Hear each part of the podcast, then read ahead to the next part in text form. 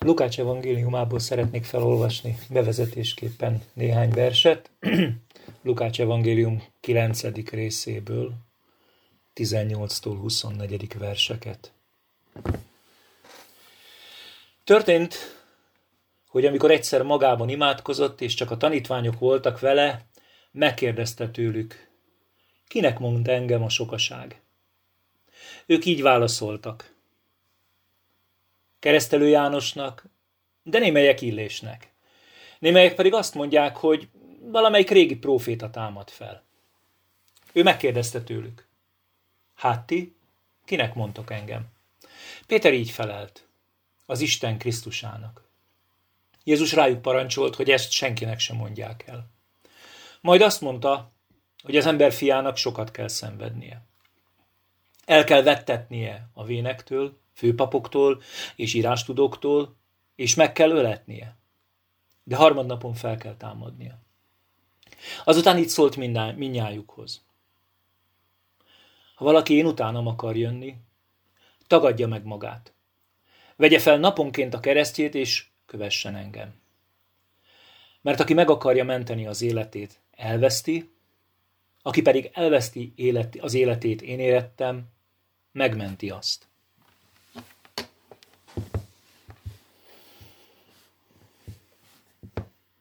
Nem is olyan sokkal korábban, ha kicsit visszaolvastok az előző versekben, a tanítványok szemtanúi voltak annak, hogy Jézus hogyan ö, vendégel meg 5000 embert. Egész biztosan ö, ez azért számukra is megkökkentő volt. Az élettapasztalatuk, a, az eddigi saját világukban számukra tapasztalt dolgok nagyon mást mutattak, mint amit itt láttak. Meg vagyok győződve, hogy ha mi ott lettünk volna, mi is ugyanúgy feltettük volna azokat a kérdéseket, hogy hát mi volt ez. És azt gondolom, hogy egy kicsit talán Isten is kíváncsi volt a reakciójukra. Jézus is megkérdezi tőlük, hogy most, hogy ezt láttátok, most, hogy ezt látták az emberek, vajon ti mit tapasztaltok? Mit gondolnak ő róla?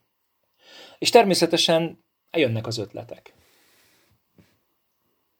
Keresztelő János hangzik az első. Ami egyébként nagyon érdekes, Keresztelő Jánosról külön feljegyzi az ige, hogy ő nem tett semmiféle csodát. Ő csak proféta volt. Aztán Illés, a nagy proféta, a a, a, az etalonja a profétának a zsidóság számára, akit természetesen vártak, hogy visszajön, hiszen olvasták az ígéretet róla a Malakiás könyvében. Vagy hát valamelyik régi proféta. Nyilvánvalóan látják, látják még azok az emberek is, akik különösebben Jézus személyével nem tudnak mit kezdeni, hogy itt valami olyan történt, ami nem természetes. Természet feletti történt. Ilyen csak úgy történhet, hogyha Isten cselekszik valamilyen formában. És hát Isten a múltban úgy cselekedett, hogy felkent embereket, profétákat küldött. Ezért nem véletlen, hogy az ötletek közös pontja valamelyik a proféták közül. Valaki, akit tehát Isten az ő lelkével felkent, ahogy a múltban, és elküldött ide. Hát ti kinek mondtok engem, hangzik a kérdés, és ugye a folytatásban, mintha egy kicsit szeretnék kiugratni a nyulat a bokorból. A mester azt mondja nekik, hogy barátom, ne bújj el a tömeg véleménye mögé. Állj elő és vállalt. És te mit gondolsz? És Péter vállalja és előáll, és azt mondja, az Isten Krisztusának. Ugye tudjuk, hogy ez a Krisztus, ez ugyanazt jelenti, mint amit ugye más helyen messiásként ír az ige, és mindkét szó ugyanazt az egyszerű dolgot takarja, hogy felkent. Azt mondja tehát, hogy te vagy az Istennek az a felkentje, akit mi tudunk, hogy megígért, te vagy a proféták által nekünk megígért szabadító. Az a felkent szabadító, akit Ézsaiástól kezdve sokan megígértek, és mi várjuk már évszázadok óta. A párhuzamos történet, ugye Máté evangéliumában egy kicsit többet mond, ott azt jegyzi fel Máté, hogy te vagy a Krisztus az élő Isten fia. Azt, hogy pontosan Péter mit is látott meg ekkor Jézusból, azt én most nem akarom boncolgatni. Nyilván hatalmas az út az első találkozásuktól pünkösdig, amikor már azzal a hihetetlen bátorsággal és a lélek által felkenve beszél a nagy tömeg előtt, és vágja a képükbe, hogy megfeszítettétek a Krisztust. No, ez egy nagyon nagy út, hogy ezen a ponton itt most hol van, ez talán nem is annyira kritikus abból a szempontból, amiről ma beszélni akarok, mert hogy a közös mindenképpen az, hogy te vagy a messiás. Te vagy a megígért szabadító. Ezt mondja nekik. És nagyon érdekes ennek a fényében olvasni azt a következő verseket, azt gondolom nem is nagyon lehetne nélkülük érteni, hogy válaszkép erre Jézus a szenvedéséről kezd beszélni. Ugye azt mondja, hogy az ember fiának sokat kell szenvednie, el kell vettetnie, meg kell öletnie, majd aztán harmadnapon fel fog támadnia. Mintha ezt mondaná. Figyeljetek csak! Látom, felismertétek, hogy én vagyok a messiás. Az, akit már 400 éve, 450 éve vártok. Tudom, hogy nektek van egy saját képetek arról, a kortársaitokkal együtt, hogy mi az a messiás, hogyan fog az megjelenni. Tudom, hogy ti egy politikai vezetőt vártok.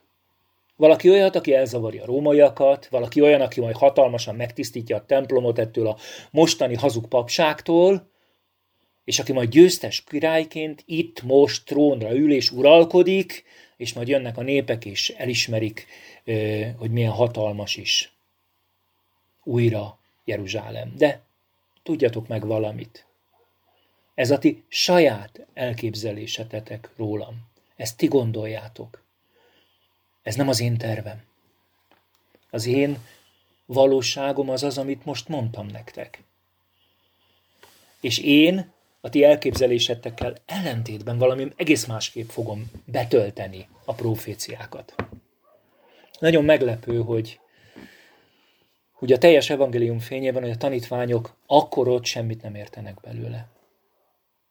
Ez látszik a későbbi viselkedésükből, a megnyilvánulásokból, ami, ami azért érdekes tulajdonképpen, mert, mert hát a feljegyzésekből világosan kiderül, hogy hallják, Jézus többször is el, elmondja, ugye, megjövendeli még húsvét előtt a saját halálát, a saját szenvedését is. Bár a fülükkel valószínűleg hallják, egyszerűen ez nem érkezik meg az értelmükhöz. Nagyon elgondolkodható, hogy vajon miért. Azt gondolom, hogy legfőképpen azért, mert az értelmüket a saját maguk elképzelése, a saját maguk várakozása, a tudom én, hogy hogy fog történni, uralja. És lehet, hogy hangzik egy szó, ami ezzel ellentétes, de mégsem erre fókuszálnak. Pedig azt gondolom, hogy a szöveg összefüggés alapján jó oka volt Jézusnak, hogy így beszéljen. Nagyon jól tudta, hogy ezek a tanítványok javarésze, szinte mindegyikre ugyanez az út vár majd. A keresztnek az útja. Amit ugye, ha, ha nem is mindent az evangéliumból, de az egyház történelemből tudjuk, hogy valóban bekövetkezik. Ezért is figyelmezteti őket, hogy bizony, aki meg akarja menteni az életét, elveszti. Aki pedig elveszti az életét, én értem, megmenti azt. Tudod, Péter, kész leszel majd hozzám hasonlóan te is elveszíteni az életedet, mintha ezt mondaná. És amikor ehhez majd eljutsz ehhez a pillanathoz, akkor emlékezzél arra, amit mondtad, mondtam neked. Mert ez nagyon sok minden mellett azt is fogja neked egész biztosan jelenteni, hogy megmenekültél. Miért mondom ezt? Azért, mert azt látom, hogy a mai keresztényekhez hasonlóan az első keresztények számára is van egy visszatérő kérdés, hogy vajon Vajon honnan tudhatom, hogy üdvösségem van? Hogy vajon Krisztusé vagyok-e? Vajon megmenekülök-e? Ez egy nem túl direktbe, de burkoltan nagyon sok helyen megjelenő ö, kérdés, akár a levelekben is Pálnál.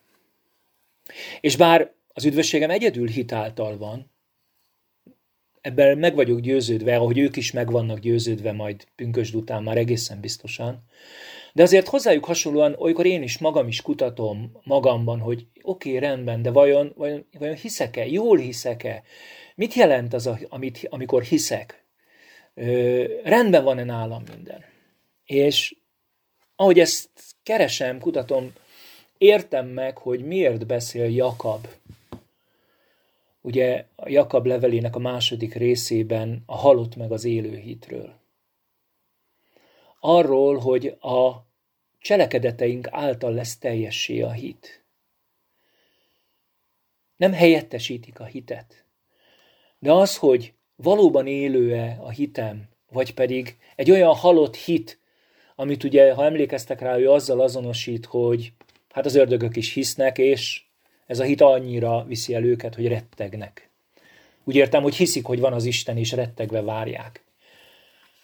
Ezzel szemben a cselekvő hit az lép és mozdul, és ebből nyilvánvalóvá válik. Meggyőződésem szerint elsősorban neked és nekem, mert az Isten látja a szívünket, itt a gyenge pont mindig mi vagyunk, hogy az a hit halott-e, vagy élő. És azt látom, hogy pontosan tudták ezt a kérdést a, a, az első keresztények. Az apostolok cselekedetében az apostolok világosan érzékelték, hogy a hitük bizonyítéka, tehát miközben meggyőződésük van a hitük felől, mégis a hitük bizonyítéka az, ha őket megverik, ha őket gyalázzák, vagy ne Isten megölik őket.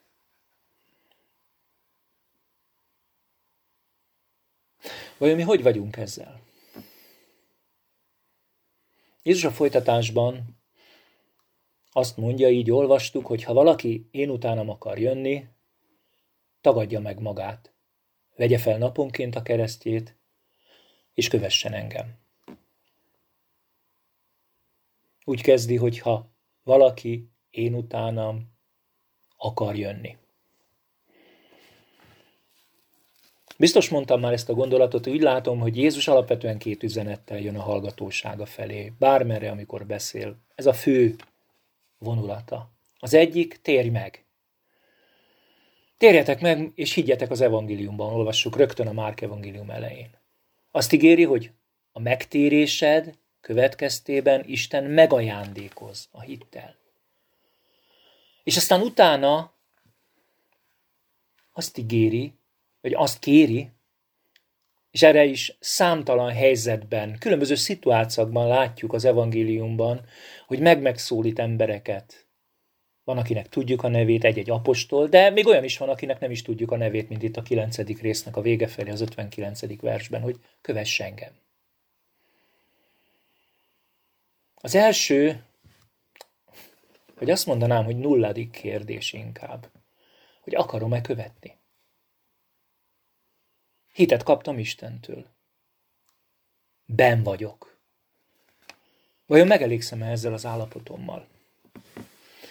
Abban biztos vagyok, erről beszéltünk a múlt héten, hogy a Jézus Krisztusban való hit és a, a szeretet, az egymás iránt való szeretet, a, a, a, a szentek iránti szeretet, ahogy, ahogy fogalmaz ö, ö, a, a, levél, ö, ahogy fogalmaz a levél, az, az az alap. Az az alap. De mit kezdek azzal, amit Istentől kaptam? Mit kezdek ezzel az alappal? És mielőtt gyorsan valami sablonos választ akarunk adni, egyrészt nézzük végig, hogy mik a lehetőségek, másrészt ö, ne akarjuk gyorsan ö, megválaszolni a kérdést. Mert az egyik lehetőség, hogy azt mondom, hogy semmit. Köszönöm, nem. Szomorú, de nagyon sokan ezt választjuk. Örülünk, amit kaptunk Istentől, de semmiféle késztetésünk nincs arra, hogy egyáltalán elinduljunk tovább az úton. Nem, nehogy félreértsétek, én most nem hitetlenekről beszélek, magunkról beszélek. Szeretjük az Istent, hiszünk benne, bízunk benne, jövünk a gyülekezetbe, hallgatjuk az igét, dicsőítjük az Istent, de elfelejtjük azt a figyelmeztetést, ami, ami valójában valamilyen formában Jézus összes tanításának a summája tud lenni. A Máté Evangélium hetedik részének a végén a, az egész hegyi, beszédről, hegyi beszédet, azt a hatalmas nagy gyűjteményt, ugye azzal a példázattal zárja, hogy a hegyen épített város, ugye? A kősziklára épített város. És ennek a kulcsmondata az, hogy aki hallja tőlem a beszédeket, és cselekszi azokat. Azért adja Jézus az igéjét nekünk, azért ajándékoz meg vele, hogy cselekedjük ezt. Nagyon könnyű erről elfeledkezni, és csak örvendezni annak az ajándéknak, amit kaptunk, és hátragyőlni, és köszönjük Istenem a kegyelmedet. Ez tehát az egyik lehetőség. Másik lehetőség, halva ezt a hívást, mármint a követésről szóló hívást, hogy hát persze, tudom ám, mit kell tennem. Világos. Ismerem én, mit akar az Isten, mondom magamnak. És, és itt kapcsolódik vissza a tanítványokkal az előző párbeszédhez ez a gondolat. Mert hasonlóan a tanítványokhoz, akiknek volt egy jól kiérlelt képük, milyennek is kell lennie majd a messiásnak, mi is pontosan tudjuk, mit akar az Úr. És elindulunk nagyon gyorsan a magunk választotta, istenes úton, hadd tegyem hozzá zárójelbe, szinte mindig bibliai igéket lobogtatva, és elkezdünk magunk építeni valamit. Istenes célokat, de valójában Isten követése nélkül, és vallást építünk belőle. Az a kép jutott eszembe, tudjátok-e mi a különbség a magyar és a közel-keleti pásztor között? Gyerekkoromban sokat láttam eh, ahogy terelik a nyájat Szabolcsi kis falvak környékén. A magyar nyáj után megy a pásztor. A magyar pásztor tereli a nyájat. Mögötte megy, kutyák segítik, hogy ne kószáljanak jobbra-balra el az állatok, és tereli őket. Keleten ez ismeretlen, a bibliai példa is ezt erősíti meg. Keleten mindig elől megy a pásztor. A nyár pedig követi őt. Ismerik a hangját és követik őt, ahogy Jézus is mondja, hogy az én juháim hallgatnak a hangomra, és én ismerem őket, ők pedig követnek engem. Ebben a képben az is benne van, hogyha egy bárány nem követi, elvész. Követi, mert tudja, hogy az életben maradást jelenti számára. Akkor is, hogyha fogalma sincs, hogy hová mennek. Különbség van tehát, hogy tudom én hova kell menni, vagy különbség van a között, hogy követem azt, aki elől megy. És hát harmadikként választhatjuk az általa kínált utat. De az általa kínált út, az bizony úgy folytatódik, hogy ha én utánam akar jönni, akkor tagadja meg magát. Mit is jelent magamat megtagadni? Hát én azt gondolom, hogy mindenek előtt azt, hogy elismerem, hogy semmit nem tudok. Ha tudtam is valamit, azt már, azt már nem akarom képviselni. A konkrét történetünkben ez azt jelenti, hogy én nem akarom már megmondani, hogy milyennek is kell lennie a messiásnak, akkor is, hogyha van egy jól kialakult képem erről, mert örököltem mert az egész közösségem ezt képviselte az elmúlt 400-500 évben, hogy majd milyen lesz a messiás. Nem akarom ezt tudni.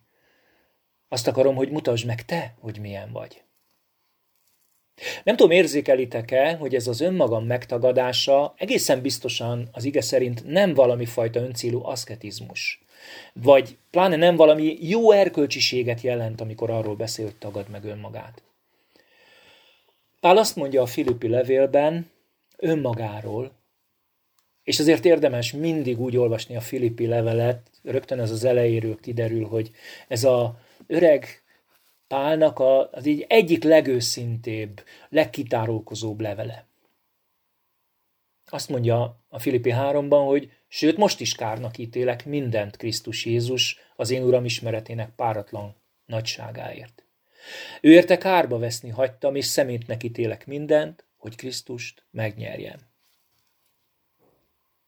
Akkor is, mert hogy már az előső versben is ezt mondja, akkor is kárnak ítéltem. Azaz, amikor megtértem. De nem csak akkor, hanem még most is. Most is kárnak ítélek mindent. Azt látom, hogy megtagadni csak azt lehet, amim van. Teljesen logikus. Tehát el kell, hogy ismerjem mindenek előtt, úgy érzem, ezt kéri tőlünk Jézus, hogy van saját elképzelésünk.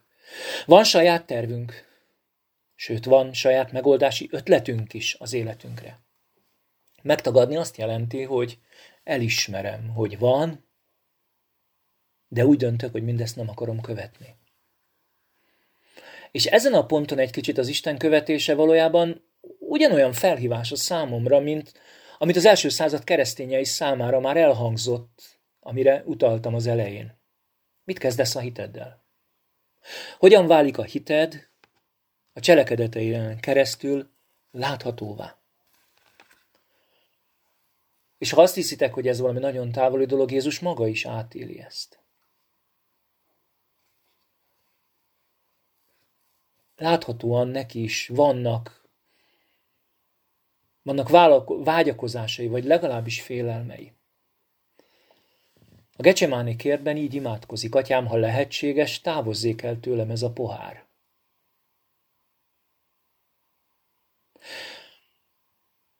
Nyilván a szenvedéseiről utal, bár azt gondolom, hogy nem a fizikai haláltól való szenvedés, aminek a rettegése körülveszi őt, sokkal inkább az a kereszten elhangzó kiáltás, amiről tudja, hogy el fog jönni, hogy miért hagytál el engemet. Tehát van vágya, van elképzelése, és mégis azt tudja mondani a folytatásban, hogy mindazáltal ne úgy legyen, ahogy én akarom. Ne úgy legyen, ahogy én akarom. Ne úgy legyen, ahogy én akarom, hanem amint te. Azaz, azt mondja, hogy vegye fel naponként a keresztjét. Én úgy érzékelem, hogy Jézus valójában nem másnap reggel, tehát amikor majd kimondja rá Pilátus az ítéletet, és elindítják a Golgota felé, veszi fel a keresztet, hanem valójában lélekben már itt az éjszaka folyamán, amikor azt mondja, hogy ne az én akaratom legyen, hanem a tied. És hozzá hasonlóan a tanítványok java része is az élete végén valóságosan megtapasztalja most mindezt. És én azt gondolom, hogy bármennyire is nem akarunk erre gondolni, nekem is, neked is ugyanez az elhívásunk és felhívásunk. Sokan azt mondják, hogy mindenkinek megvan a naga keresztje, és sóhajtanak is hozzá egyet, mert ez valahogy így hangzik jól. És erre persze mindig valami nagy-nagy életfájdalmat mutatunk be. Mondják ugye, hogy nekem az anyósom, anyósom a nagy keresztem. Hát nem tudom. Meg lehet, hogy ma nem a mártír halált jelenti jellemzően, legalábbis itt Európában a kereszt. De ahogyan azt látom, hogy Jézusnál is az éjszaka lélekben minden eldőlt. Valahol, valahol nagyon is hasonló az én helyzetem is. Tudjátok, van egy terve, napról napra vannak tervei az énemnek, nekem, annak, aki én magam vagyok hogy hogy legyen a holnap, meg a holnap után. Van az életemre vonatkozóan jól kialakított tervem. És tetszik, nem tetszik, van az Istennek is terve az életemre, az életedre. Külön-külön mindennyiuknak személyes életére is. És ez a kettő itt és most, ebben az órában, ebben a percben keresztezik egymást. Mit kezdesz vele? Mit kezdesz vele, amikor találkozol ezzel a szituációval, hogy keresztezi egymást a te terved és az Isten terve? Mert ez sokkal valóságosabban az itt és mostnak a keresztje. Nem az anyósom. És tudjátok, szép lassan el kell jutnunk arra, hogy ha eldöntöttem, ha eldöntöttem, hogy követem a Krisztust, ezért mondtam az elején, hogy ez azért opció, akkor a végén csak egyetlen egyet fogok tudni mondani. Hogy legyen meg a te akaratod. És ezt ki tudom mondani, és ezzel azonosulni tudok, akkor ezzel meg is valósul az, amire engem hív, hogy követem őt. És persze a mi életünkben ez nem egy egyszeri alkalom. Nem egy nagy mutatvány. Bocsánat, nem rossz értelemben akartam mondani ezt. De Jézust követni, és talán oka van, hogy Lukács a hiszen a felhív, ez, a, ez a gondolat több helyen elhangzik az evangéliumban, Lukácsnál megjelenik benne ez a pici szócska, hogy naponként. És ennek oka van. Ez mintha kiszólna nekünk itt a mára, hogy nekem bizony csak úgy lehet Jézust követni, hogyha naponta feladom önmagamat. Ahogy a tanítványok számára is csak úgy lett nyilvánvalóvá a maguk hite, és bizonyosodtak meg annak élő voltáról és megmenekülésükről, hogy letették az életüket Jézusért. Bizony én is csak úgy követhetem őt, hogyha minden nap feladom magamat. Hogyha minden nap ha minden nap felveszem a keresztem, és ha minden nap követem őt. Erről szólt nekem most ez az ige. Amen.